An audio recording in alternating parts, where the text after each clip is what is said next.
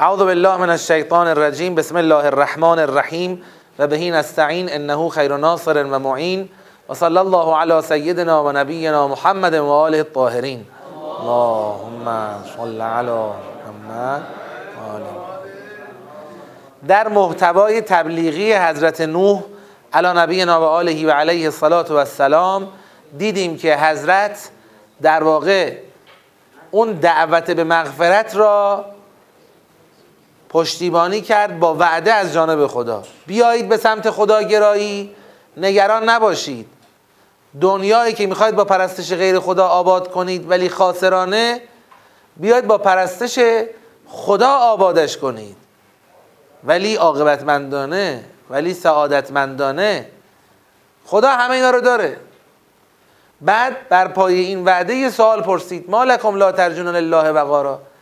اصلا ریشه این که نمیایید به سمت خدا یه بارم خدا رو تجربه کنید یه بارم پرستش خدا رو تجربه کنید. و سراغ این رقبای خیالی رفتید کجاست؟ این که برای خدا وقاری قائل نیستید. بعد شروع کرد با چند تا استدلال این وقار قائل نبودن را کوبید. یک وقد خلقکم اطوارا. اون وجود مقدسی که بهش اعتنایی نمی کنید طراح و پرورش دهنده هزاران طور در وجود انسان است. یک. دو. علم ترو کیف خلق الله سبع سماوات طباقا. هماهنگ. درش عامل تولید نور درش عامل انعکاس نور طراحی شده. این دو. سه. والله انبتکم من الارض نباتا. و خدا رویاند شما را از زمین رویاندنی. چرا این گونه تعبیر میشه؟ می‌خواد ادامه بده. ثم یعیدکم فیها و یخرجکم اخراجا. درسته در شکم مادر پرورش میشید و به دنیا میاید. اما رجوعتون خواستگاهتون زمین از دل همین خاک رویدید به دل همین خاک برمیگردید. و شما رو از همین خاک خدا دوباره بیرون میاره. اینم دوباره یک کد مطالعاتیه. حضرت نوح که نمی‌خواد همه این 950 سال منبرش رو اینجا برای ما گزارش کنه که داره چیکار می‌کنه؟ سرفصل میده. یه سرفصل مهمی که داشتم در این تبلیغ ها اینه که بحث معاد و خروج و آقا برای خدایی که ما رو از زمین مثل گیاه رویانده هیچ سخت نیست که اگر برگشتیم به زمین دوباره ما رو از اون چکار کنه؟ اخراج کنه بیرون بیاره. آخریش والله جعل لكم الارض بساطا لتسلكوا منها سبلا فجاجا. همین زمین که بالا اشاره بار بهش اشاره شد تا حالا عالم انسانی عالم آسمان ها بعد اشاره به معاد و اینکه انسان برمیگرده زمین دوباره در میاد. حالا بستر زندگیمون که زمینه. اینم دوباره یه سرفصله. زمین هم که دارید می‌بینید یه کره ای نبوده و نیست که همینجوری مثلا گفتیم حالا برید روی این فعلا جا داره. کاملا دست حکمت و قدرت خدا توش دیده میشه که جعل لکم الارض بساطا. یک بستی یک بسترسازی در روی زمین خدا قرار داده. لتسلکوا منها سبلا فجاجا. تا طی کنید و بپیمایید در روی زمین راههایی. فجاجا یعنی چی؟ یعنی گشاد عریض راههای وسیع. خیلی این موضوع من تو سطح زمین رو وقتی می‌بینم برام جالبه. خب یه اشاره کوتاه بکن. مثلا جاده ابریشم. خب از کجا؟ او از دریای اونور تا این اروپا. خب این وسط کوه های مرتفع هیمالیا البرز و کوه های اون طرف خود اروپا هم کلی کوه هست. ولی از بین همه این کوه ها یه گذرگاه هایی هست که خیلی صعب العبور نیست. یه بالا سربالایی داره ولی اینطور نیست که کاروان نتونه رد شه. همین سفر رفته بودم خراسان یه کاروانسرای مال دوره جاده ابریشم وقتی دیدم گفتم خب این کاروانسرا وسط کوه الان. ولی کوه ها به یه حدی بود که کاروان با بارش می‌تونست رد بشه. و مثلا این مسیر طولانی رو از همین راههایی که کاملا مشخص بود طی می‌کردن و خیلی جالب عجیبه. همین نکته ای که بهش اشاره کردن در واقع همون بحث بسترسازی زمین برای زندگی انسان. که حالا یه وقت خدا بهش اشاره می‌کنه از باب اینکه توش اخرج منها ماءها و مرعاها آب و بعد جرگه های برای گیاه و دشت و دشتزار و اینها. اون یه بعدشه. یه بعد مهم دیگه که وجود داره اینه که زمین کاملا پیداست که طراحی شده برای شکلگیری تمدنها اقوام مناسبات رفت و آمدها. این یه تصادف نیست روی زمین. دست طراحی این قضیه توش دیده میشه. بسترسازی شده برای این کار و کاملا هم رامه برای این قضیه. و داریم می‌بینیم که سالها و قرنها بشر روی این زمین با استفاده از همین امکان تمدنهایی رو راه اندازی کرده و کارش پیش اومده. این از جانب کیه؟ از جانب خداست. همه این کارا رو خدا کرده. بعد میگه که بیاید حرفمو گوش بدید. تو همین بستر به سعادت برسونمتون. اعتماد نمی‌کنم. میگن از کجا معلوم بتونی؟ این مسئله. خب توی این سومین ردیف گزارش حضرت نوح تفصیل پیدا کرد. برای همین وقتی خدا توی ستون دوم می‌خواد عکس عملشون رو بیان کنه ببینید سه تا ردیف بود دیگه. فرمود قال رب انی دعوت قومی لیلا و نهارا فلم یزده دعایی الا فرارا. شبانه روز نتیجه شد فرار. بعد برای مغفرت دعوت کردم اصرار کردن و استکبار. بعد دعوتهم با این محتوا با این استدلال ها و برهان ها که محتوای تبلیغی بود. خب جواب این مونده. جوابش چیه؟ قال نوح رب انهم عصونی. همه این حرفا رو شنیدن. همه این استدلال ها رو شنیدن که بابا خداست. خدا این کار رو کرده. بیایید وقار قائل بشید برای خدا. اما چه کار کردن؟ انهم عصونی. از من سرپیچی کردن. این سرپیچی کردن ما رو می‌بره به کجا؟ اتیون خود اتیون در عرض اعبد الله و تقوه که نبود. اعبد الله و تقوه و اتیون قرار بود از, از نوح علیه السلام اطاعت کنن تا برسن به تقوا. و تقوا پیشه کنن تا بشن چی؟ بنده خدا. درسته؟ وقتی شد اسعونی دیگه تکلیف اونها معلومه. اسعونی یعنی لم یتقو و لم یعبدوک. نه از من نه تقوای تو رو رعایت کردن و نه بنده تو شدن. رفتن به جای این سراغ چی؟ و تبعو من لم یزده ماله و ولده الا خسارا. رفتن سراغ نسخه بدل. و پیداست این نسخه بدل چی داره؟ هم مال داره و هم قدرت. مال و قدرت دارد. اما تعبیر خدا همون خدایی که گفت بیایید سمت من اگر مال می‌خواید و ثروت می‌خواید در خدا گرایی به او به آن برسید تعبیر خدا از مال و ثروتی که در پرستش غیر خداست چیه؟ خسارا خسارته. خسارته. یعنی تا ما اون عمد را در آبادانی دنیا بهش توجه نکنیم اصلا این آبادانی دنیا مفهوم پیدا نمی‌کنه. توسعه مفهوم پیدا نمی‌کنه. به چی می‌خوایم برسیم؟ اگر اون چیزی که اونا بهش رسیدن مقصد باشد چیزی جز خسارت نیست. گیریم که پیشرفته شدیم. گیریم که با هواپیما از این رفتیم تا اونور قبلا با درشکه می‌رفتیم برای فساد و فحشا الان با هواپیما میریم برای فساد و فحشا. این پیشرفته. این سعادت قبلا با تبر می‌زدیم تو سر کسی که بمیره الان با موشک می‌زدیم تو سرش که بمیره. این سعادت این یه سری امکاناتیه. ولی اگر نباشد اینکه انسان را برساند به آبادانی آخرتش و بندگی خدا چیزی جز خسارت نیست. و تبعو من لم یزد ماله و ولده الا خسارا. این که فرمود و تبعو نشون میده در همون قوم قوم مخالف حضرت نوح چی داریم؟ بگید. دو تا طبقه داریم. دو تا طبقه داریم. یه عده سردم دارند یه دم چی؟ پیروان اونها. که دست سردمدارا چی وجود داره؟ مال و ثروت وجود دارد. یک دو و مکرو مکرن کبارا. اون سردمداران فقط این نبود که گفتن خب اون طرف خداست این طرف هم ماییم ما هم که ثروت و قدرت داریم. بیایید. اینا یه مکری هم به کار گرفتن. مکری بزرگ. و مکرو مکرن کبارا. این اون در واقع چالش بزرگ و مهمه برای بشریت برای انتخاب مسیر. این مکره چیه؟ خدا مکرشون چیه؟ ادامه میده. و قالو لا تذرن آلهتکم ولا تذرن ودا ولا سواعا ولا یغوث و یعوق و نسرا.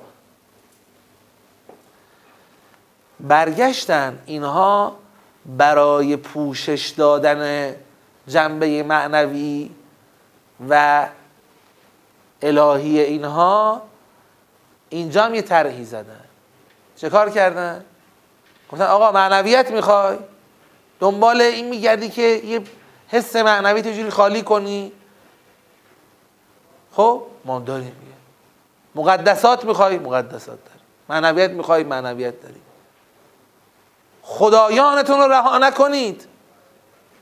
یعنی اومدن از اون جنبه معنویت گرایی انسان هم برای کشوندنش به سمت اون نظام مادی خودشون استفاده کردن. اگر نظام مادی همونطور که مادیه فقط باقی میموند تکلیف انسان در انتخاب مسیر راحت تر بود. ولی مکری که اینا به کار گرفتن اینه که میگه آقا چیه؟ اینا دنیاشون هم آباده.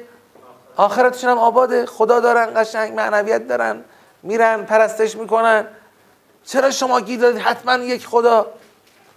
اتفاقا هر چقدر تنوعش بالاتر باشه بگید. بهترم هست. تنوع طلبی انسان در اله ریشه در ریشه در فرارش از بندگی و مسئولیت پذیری داره. چرا؟ چون اگه با یکی طرف باشی به هر حال باید اون یکی رو از خودت راضی کنی تسلیمش باشی بندش باشی طبق قوانینش عمل بکنی. چرا بشر رفت سراغ چند خدایی؟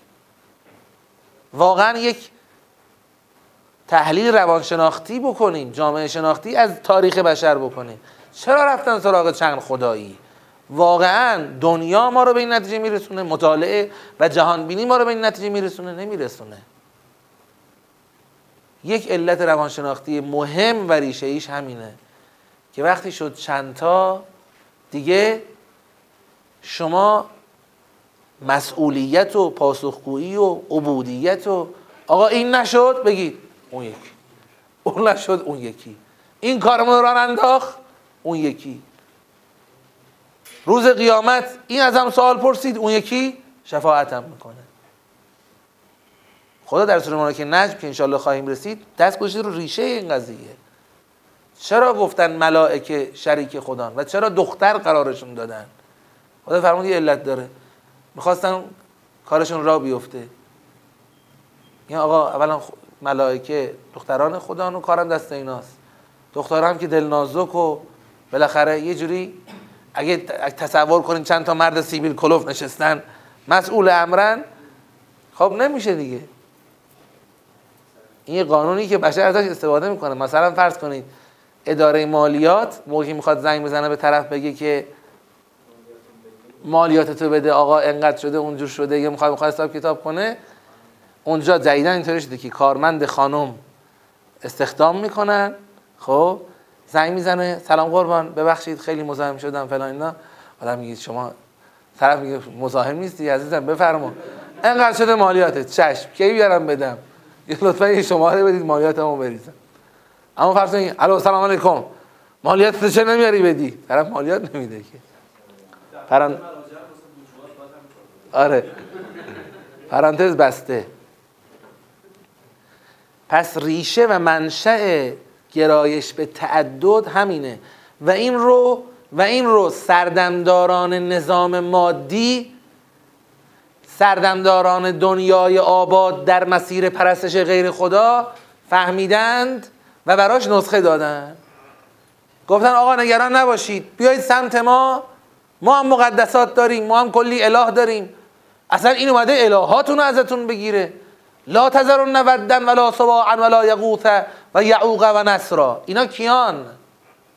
اینا کسایی که تو اون جامعه تبدیل شدن به بت. یعنی پرستششون در عرض پرستش خدا قرار گرفته. برید به تاریخ مراجعه کنید. تاریخ میگه اینا اسامی انسانهای قدیس و خداگرایی بودن که در زمان خودشون چه بسا ادعایی هم نداشتن. به مرور زمان مردم اینا رو نشوندن جای خدا. و اون خط باریک و لبه باریک بین توحید و شرک. لبه باریکه. ما همونقدر که محکم تو دهن وهابیت می‌زنیم. و میگیم که این تصور باطل شما بر اینکه اقتداء به اهل بیت توسل به اهل بیت علیهم السلام تولی به ولایت اهل بیت رو شرک می‌دونید. این عین کفر است. در اینی که تو دهن اونا می‌زنیم چون نفهمیدن قرآن رو نفهمیدن حقیقت دین رو. از این ورم باید حساس باشیم. نرسه به جایی که طرف تصور کنه دم و دستگاه مثلا دم و دستگاه امام حسین علیه السلام یه چیزی در عرض دم و دستگاه خداست. خدا دم و دستگاهش حساب و کتاب و بهشت و جهنم و اینا داره بررسی داره. امام حسین علیه السلام دم و دستگاهش اصلا این حرفا هم نداره و اینا با همدیگه در عرضند اگر این شد نعوذ بالله همین اتفاق میفته اتفاقی که میفته اینه که تو همون تو همون مسیر دنیاگرایی طرف جلو بره دلش هم به این سری چیزا خوش بکنه. اما اگر اون حقیقت قضیه دیده شد که امام حسین علیه السلام اون داعی الله است که جونش و همه هستیشو در این راه گذاشته تا ما رو به بندگی خدا برسونه. و بهترین و نزدیکترین و وسیعترین راه کشتی امام حسین همه اینا کار می‌کنه و اثر خواهد کرد. اینجا اون نوک پیکانه. اگر اینجا این خانش رو عوض بکنی نتیجهش میشه همون چیزی که قوم نوح گرفتارشن که فرمود که از زبان اون در واقع سردمداران میگه به قومشون میگن که مکرشون این بود که بابا خدایانتون رها نکنید این مقدسات رو فراموش نکنید ود به داد ما خواهد رسید صبا به داد ما خواهد رسید یقوس و نصر داریم ما. این نوح چی داره میگه برای خودش؟ بیاید دنبال اینا ول کنید. بخواید نگران حساب و کتاب و قیامت و تدین به دین نوح بشید. بله. کلا بت بت درست از سنگ و چوبه ولی در منطق بت پرستی بت یا نماد فرشته است یا نماد اجنه است یا نماد انسانهای خاصه. خود بودا. بودا که اول نبودا بعد هم بودا. بودا یه آدمه اونجوری که میگن قدیس مسلک مسلک رهبانیت رهبانیت و تارک دنیا و اینا. شاید حتی خود بودا ادعای غلطی هم نداشته بوده. اول نبوده ادعای غلط. بعدا دیدن عجب شخصیت یا اینا یواش یواش. دیگه خود بودا چی شد؟ پرستیده شد. چقدر؟ این خیلی این خیلی به خدا قسم. اگر این این نظام که برگرفته از قرآنه. برای مردم جا افتاد دین جا افتاده. قرآن بدون ولایت قرآن بدون ولایت فایده ای ندارد و عملیاتی نمی شود. و اصلا قرآن ما را ساخته و پرداخته ولایت مداری می کند. قرآن کتاب ولایت است. از یک سو. یعنی شما نماز بخون روزه بگیر. نمی‌دونم خمس و زکات و حج و اینا رو بکن. همون کارهایی که دارن سعودیا و وهابیا می‌کنن. اما چی ندارن که دینشون با خریت یکیه؟ چی ندارن اونا؟ اون حقیقت دین را قطب قرآن محور قرآن را که همه اینا برای شکل, شکل دهی جامعه دینی بر محوریت ولی الله اونو ندارن. این از یک سو. از سوی دیگرم این دقتی که داریم به این قضیه داریم می‌کنیم بر اساس خود قرآن. که نیان با نسخه بدلها و خانشهای غلط از ولایت بیان خروجیشو بکنن. این که هیچی. خدایی دم و دستگاهی داشت. می‌گفت مسقال ذره خیرا یره مسقال ذره شرا یره. لیجزی الله الذین اساءوا احسنوا بالحسنا والذین اساءوا به چی؟ بهش جهنم. بعد یه دفعه یه کسایی پیدا شدن. دیگه خریدن همینا رو کنسل شد و دیگه قرار شد اینا رو دوست داشته باشیم مشکل حل بشه. این خانش غلطه. خانش درست اینه که دینت را با در تبعیت از همین اطیعونی اهل بیت علیهم السلام امامان پیغمبران همه میان تا همین اطیعونی حضرت نوح که از اونا اطاعت بشود تا برسیم به تقوای خدا و بندگی خدا. اما اگر بخواد این دور زده بشه و جایگاه ها عوض بشه نتیجه غلط میشه. جن فرشته یا انسان؟ انسان های خاصی که خیلی مثلا ویژه بودن در زمان خودشون.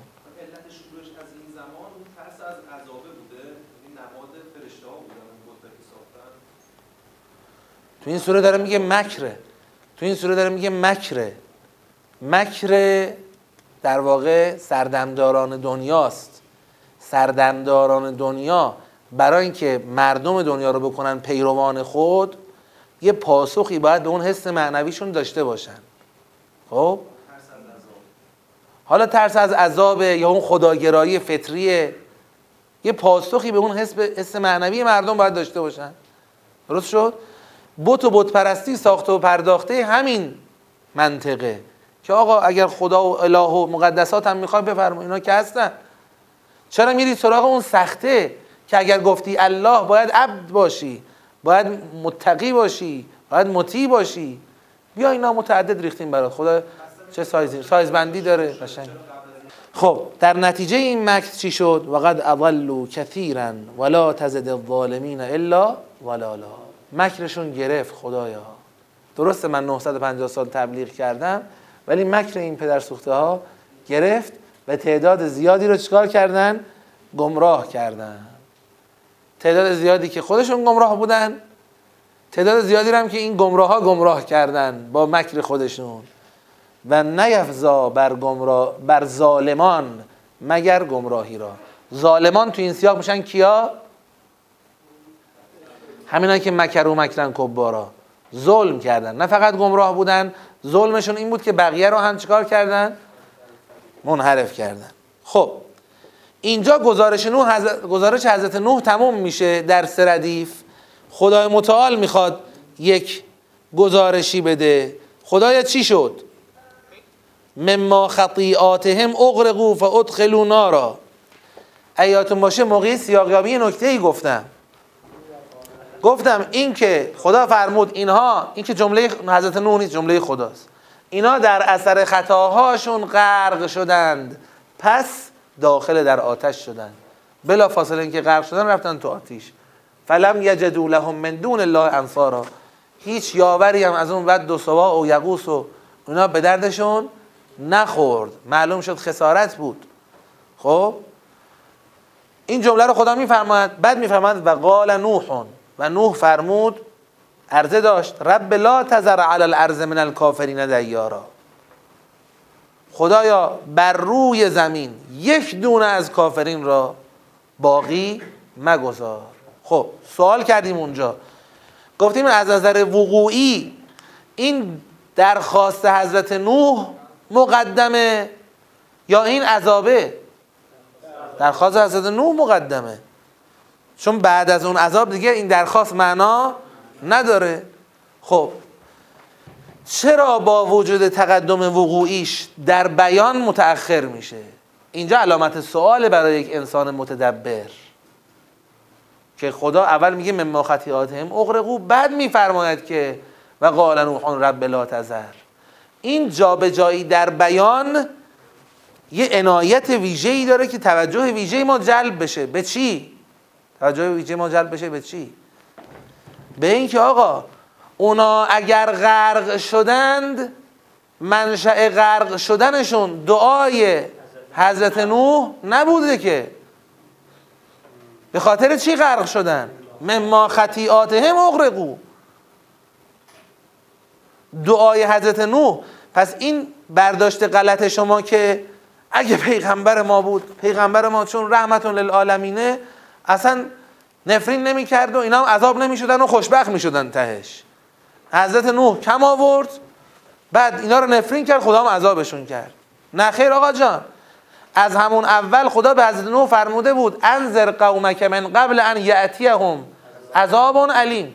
تصمیم گیرنده اون عذاب علیم کی بوده؟ خدا. نقش حضرت نوح چی بود؟ بره زحمت بکشه تلاش کنه اگر بشود اینها رو از اون عذاب نجات بده. چقدر زحمت کشید 950 سال آقایی کرد بزرگی کرد صبر کرد استقامت کرد. بعد تازه همون جاشم که از در وقوعی داره به خدا میگه رب لا تذر علی الارض من الکافرین دیارا. این گفتن در واقع در حکم چیه؟ تتمه گزارشه. تتمه گزارش. خدایا منو فرستاده بودی که اگر اینها قابل نجاتند چه کار کنم؟ نجات بدم. یه بار این بود که من بشینم تو خونمون هیچ اقدام عملیاتی نکنم. هی بگم خدا بفرست بفرست عذاب این آمریکا رو از روی زمین حذفش کن. هی بخوابم هی از ارزش هام بیام هی نمی‌دونم کمکاری بکنم نابودی اونا رو هم بخوام. اون وقت این می‌شد نفرین. اما من اون اقدامی که باید می‌کردم رو کردم. و در سایه اون اقدام دارم میگم خدایا برای بنده احراز شد. چه چیزی احراز شد؟ این احراز شد که انهم انک انتظرهم یضلوا عبادک ولا یلدو الا فاجرا کفارا. روز اول نزدم من این حرفو. من رسیدم به اینجا. یعنی در واقع تکمیل اون گزارشه که آقا اینایی که موندن در جای دیگه داریم خدا حضرت نوح وحی کرد که آقا انه لا یؤمن بک الا من قد آمن. هر کی تا حالا ایمان آورد دیگه همینان. نتیجه خدایا اینایی که موندن دیگه اینا بمونن لا یلدو الا فاجرا کفارا. خط فجور و کفر رو توسعه میدن. خب؟ غلبه. الان دیگه غلبه شده با این. تو این جو موجود از این جماعت غیر از فاجر و کفار در نمیاد. گزارش تمام. حالا خدایا تصمیم تو چیه؟ دیگه معلوم شد اون که به خاطر خطاهاشون قرار بود عذاب بشن دیگه اون عذاب براشون چی شد؟ قطعی شد. این چه رفتی به حضرت نوح داره؟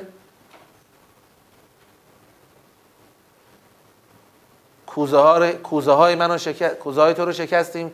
چطور دلت اومد بنده های منو بشکنی؟ این اگه متوجه حقیقت حرفتون باشید نه فقط توهین انبیا توهین به خداست. توهین به خداست. که خدا یه پیغمبری فرستاده اونم زد دگمه عذاب رو روشن که خدا هم دیگه نمی‌تونست کاری کنه که. بعد حالا دلش گرفته. چه کار کردی نو؟ اون همه بنده آفریده بودن. توهین به خداست. مردم هم میشنون گوش میدن. چرا؟ چون اصلا با قرآن کسی کاری نداره که. حتی در شناخت انبیا. بله؟ شرح وضعیته. و اتفاقا خدا در بیان جابجا جا کرد که حتی موهم این معنا نشه. خدا در بیان جابجا جا کرد که نفرمود و قال نوح اینطوری پس پس ما هم عذابشون کردیم. احسن جابجا می‌کردم آفرین. ما امام دامون همینه. میگیم حداقل این جابجایی خود علت جابجایی برای اینکه حتی بهانه برای آدمای کم دقت هم پدید نیاد. توهم اینو نکنن که اگه نوح دعا رو نکرده بود خدا عذاب نمی‌کرد. خدا مقدم کرد که بگه آقا مما خطیئاتهم اغرقو فادخلوا نارا.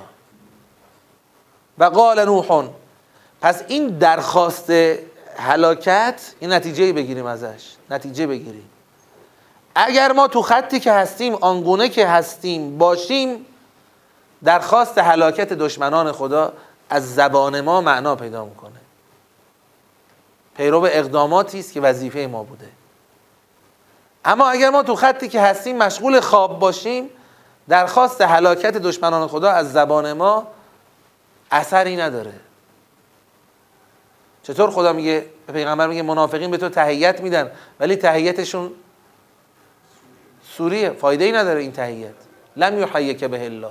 خدا که با این تهیت تو رو تهیت نمیده.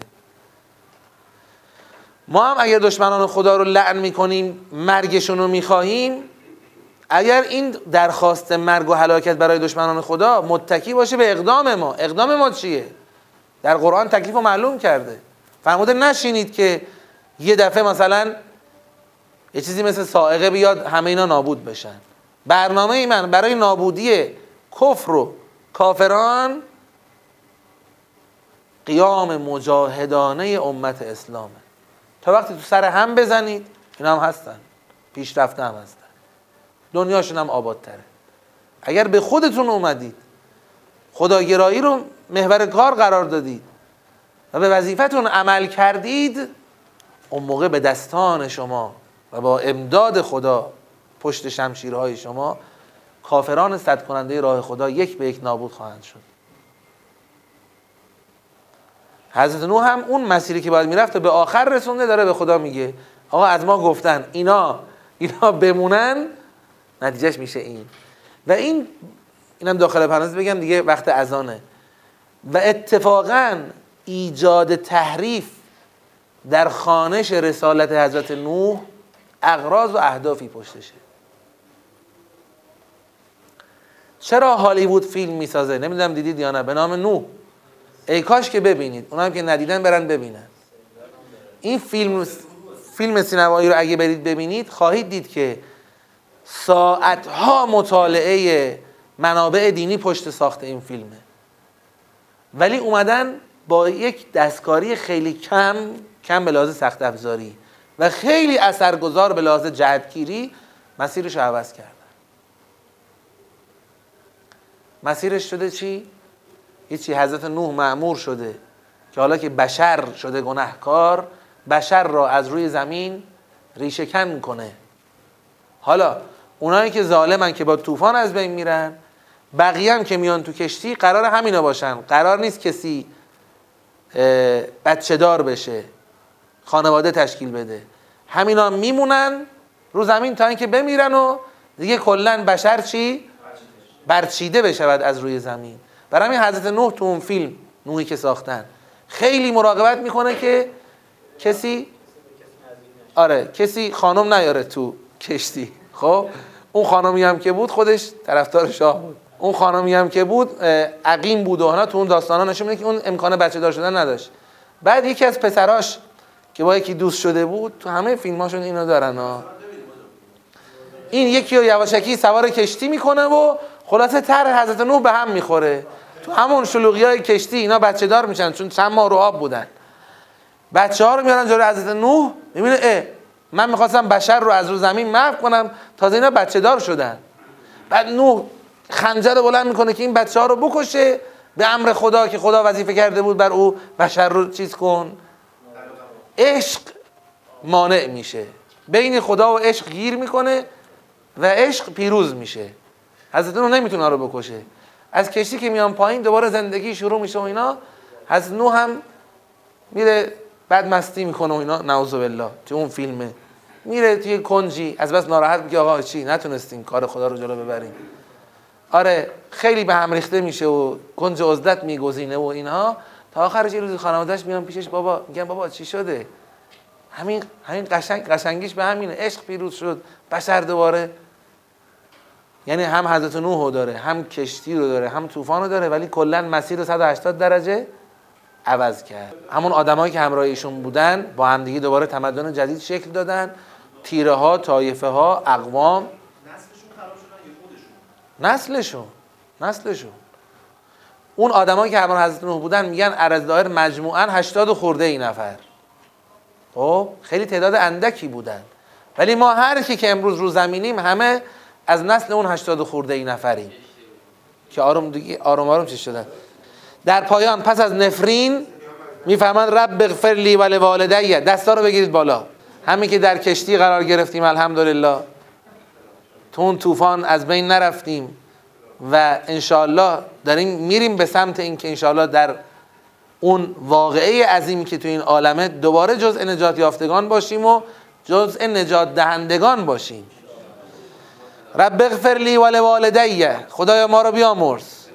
خدایا پدر مادرم رو بیامرز. این از زبان حضرت نوحه ولمن دخل بیتی مؤمنا. هر کی داخل در بیت من یعنی بیت رسالت من شد در حالی که مؤمن بود. ولی المؤمنین و المؤمنات ولا تزد الظالمین الا تبارا. اضافه نکن بر ظالمین به غیر از هلاکت و بدبختی. خب سوره رو جنبندی بکنیم. همه این فرازها همونطور که خوندیم فضای سخن. فضای سخن رو یک گفتیم آخر جلسه بهش اشاره می‌کنیم. فضای سخن کل سوره همونطور که اولش عرض کردیم بازتاب اون فضای حاکم بر قوم نوحه. ارکانش چیا بودن؟ قومی که در مسیر خطا داره پیش میره. خطای پرستش غیر خدا. قومی که استحقاق عذاب پیدا کرده. قومی که متأثر است از سردمداران دنیا پرست که اونها را به سمت پرستش غیر خدا می‌کشند. در چنین فضایی پیغمبری آمده به نام پیغمبر خاتم حضرت محمد مصطفی صلی الله علیه و آله و سلم.